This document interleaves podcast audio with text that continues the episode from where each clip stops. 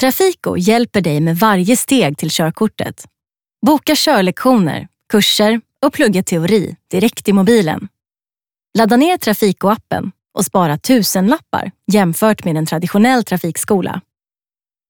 Kapitel 6 Miljö Sparsam körning Ditt körsätt har en direkt påverkan på bränsleförbrukningen. Tillämpar du sparsam körning sparar du pengar och minskar din miljöpåverkan. Undersökningar har även visat att de som kör sparsamt är med i färre olyckor tack vare bättre framförhållning och ett jämnare körsätt.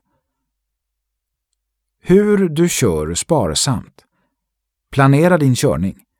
Kör med god framförhållning så att du slipper göra onödiga stopp och kraftiga accelerationer. Försök att hela tiden hålla så jämn fart som möjligt. Kör på hög växel. Växla upp tidigt och kör därefter på så hög växel som möjligt. På många nya bensindrivna bilar är det lämpligt att köra på femmans växel redan vid 50-60 km i timmen.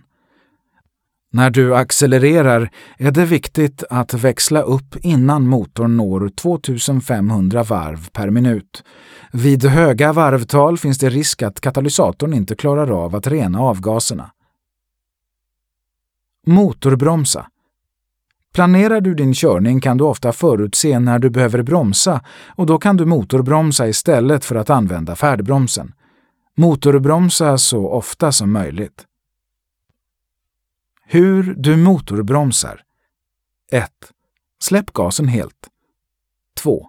När motorns varvtal gått ner till ungefär 1300 varv per minut, växla ned. 3. Upprepa denna nedväxling. Kör inte på tomgång. När motorn kör på tomgång leder det till onödiga utsläpp. Om motorn dessutom är kall fungerar inte katalysatorn och utsläppen är betydligt mer miljöfarliga. Ska du till exempel skrapa rutorna på vintern, gör det innan du startar motorn. I de flesta kommuner är det olagligt att köra på tomgång i mer än en minut om inte trafiksituationen kräver det.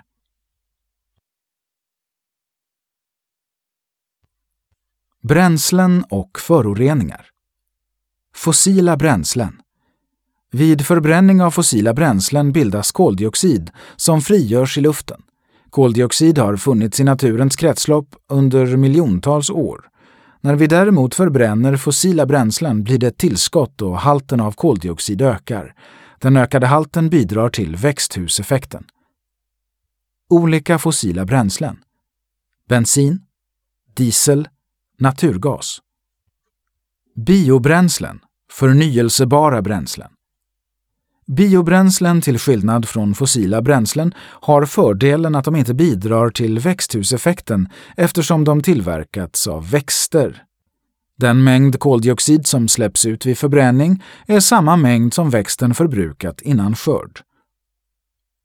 Olika biobränslen Etanol Biogas Biodiesel ett annat förnyelsebart drivmedel som är ett alternativ till biobränslen är elektricitet. Många bilar idag drivs helt eller delvis av elektricitet.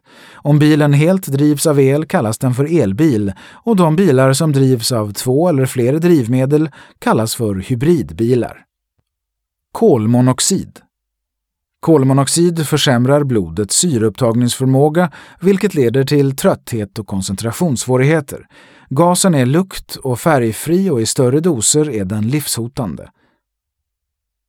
Koldioxid Koldioxid bildas vid förbränning av fossila eller organiska bränslen. Koldioxidutsläppet är direkt beroende av bränsleförbrukningen. En bil som drar mer bränsle släpper därför ut mer koldioxid. Koldioxid påverkar växthuseffekten. Resultatet av växthuseffekten är att den globala medeltemperaturen höjs, vilket kan få stora konsekvenser för både djur och människor. En temperaturförändring med några grader kan sätta hela systemet ur spel. För att minska utsläppen från vägtrafiken beräknas fordonsskatten baserat på fordonets koldioxidutsläpp. Bilar med stora utsläpp får högre skatt och bilar med små eller inga utsläpp premieras med en bonus. Den 1 juli 2018 infördes en höjning av fordonsskatten för nya bilar med stora koldioxidutsläpp för att främja miljövänliga fordon. Visste du att cirka en tredjedel av Sveriges totala koldioxidutsläpp orsakas av vägtrafiken? Kväveoxider Kväveoxider bildar tillsammans med kolväten marknära ozon. Oxiderna bidrar till försurning av naturen och övergödning av våra hav och sjöar. De irriterar även våra slemhinnor och påverkar luftvägarna. Marknära ozon Marknära ozon bildas när solljuset möter avgaser. Halterna av marknära ozon är därför störst under sommarhalvåret. I atmosfären skyddar ozonet mot farlig strålning från solen, men i marknivå är det skadligt för både djur och växter. Sot och partiklar Sot och partiklar kan orsaka besvär i luftvägarna och risk för cancersjukdomar. Sot och partiklar är ett av de största problemen i tätortsmiljöer. Dessa partiklar bildas vid förbränning i motorer och vid vägslitage från dubbdäck. Buller och infraljud. Vägtrafiken orsakar buller och så kallat infraljud. Infraljud är ett ljud som det mänskliga örat normalt inte uppfattar men som ändå påverkar vår hälsa. Infraljud och buller kan störa sömnen, ge insomningsproblem, koncentrationssvårigheter, huvudvärk och trötthet. Utrustning och miljöpåverkan Katalysator I Sverige måste alla nya bilar vara utrustade med en katalysator. Katalysatorn renar bilens avgaser från skadliga och miljöfarliga ämnen. Katalysatorn omvandlar ungefär 80-95% av de skadliga ämnena till koldioxid och vatten, vilket leder till att utsläppet av koldioxid inte minskar. Detta är ett problem som för tillfället endast kan lösas med minskad bränsleförbrukning. Katalysatorn fungerar endast när den uppnått sin arbetstemperatur. Vid kallstarter och korta körningar fungerar därför inte reningen av avgaserna och utsläppen av farliga ämnen ökar betydligt. När katalysatorn nått sin arbetstemperatur kan den bli upp till 600 grader varm. Motorvärmare en kall motor förbrukar mer bränsle än en varm motor. Kallstarter innebär därför ökad bränsleförbrukning och ökade utsläpp. En lösning på problemet är motorvärmare. Motorvärmaren används vid temperaturer lägre än 15 grader och värmer upp motorn elektriskt innan start. Motorvärmaren ska inte vara inkopplad för länge före start eftersom den då förbrukar onödig elektricitet. Använd tabellen nedan för att veta hur lång tid innan starten ska vara inkopplad. Använd en timer. Tid för motorvärmare. Minus 15 grader Celsius. 90 minuter. 0 grader Celsius. 60 minuter. 10 grader Celsius. 30 minuter. Däck. HA-oljor. Däcken innehåller miljöfarliga ämnen som släpps ut i naturen när de slits. Många äldre däck innehåller HA-oljor, högaromatiska oljor, som är cancerframkallande och svåra att bryta ner för naturen. För att minska vår miljöpåverkan ska man välja däck som inte innehåller giftiga oljor. Svanenmärkta däck är ett bra alternativ. Rullmotstånd när du väljer däck ska du försöka välja dem med lägst rullmotstånd.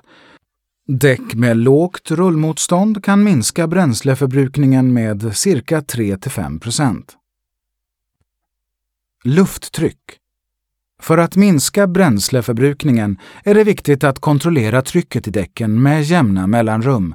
För lågt lufttryck leder till ökad bränsleförbrukning och försämrade vägegenskaper. Utrustning som ökar bränsleförbrukningen. Takbox ökar bilens luftmotstånd och därmed bränsleförbrukningen. Släpvagn och onödig last leder till att bilen blir tyngre och bränsleförbrukningen ökar. Luftkonditionering med cirka 5-10 procent. Fyrhjulsdrift med cirka 5% jämfört med tvåhjulsdrift. Automatisk växellåda med cirka 0 till 20% En stor motor drar oftast mer bränsle. Biltvätt Bilvårdsprodukter som används vid tvätt ska inte sköljas av på platser där vattnet rinner ut i gatubrunnar eller ner i marken eftersom det är skadligt för miljön. Gatubrunnar är till för att leda ut regnvatten till närmaste vattendrag och renar inte vattnet från kemikalier. Den bästa platsen är därför en plats där vattnet rinner ner i ett avlopp med oljeavskiljare, som exempelvis en gör det själv-hall. Ur miljösynpunkt är det även bra att vaxa bilen. Om bilen är vaxad fastnar inte smuts lika lätt på bilen och du behöver därför inte tvätta den lika ofta.